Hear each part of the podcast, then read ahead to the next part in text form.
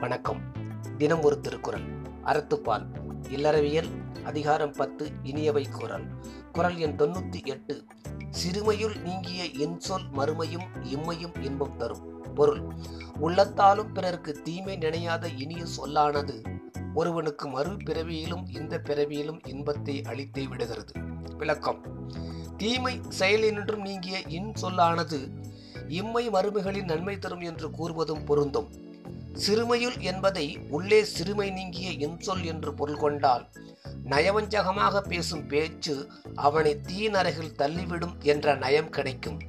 நினைவில் தீமை களவாத இன்சொல்லே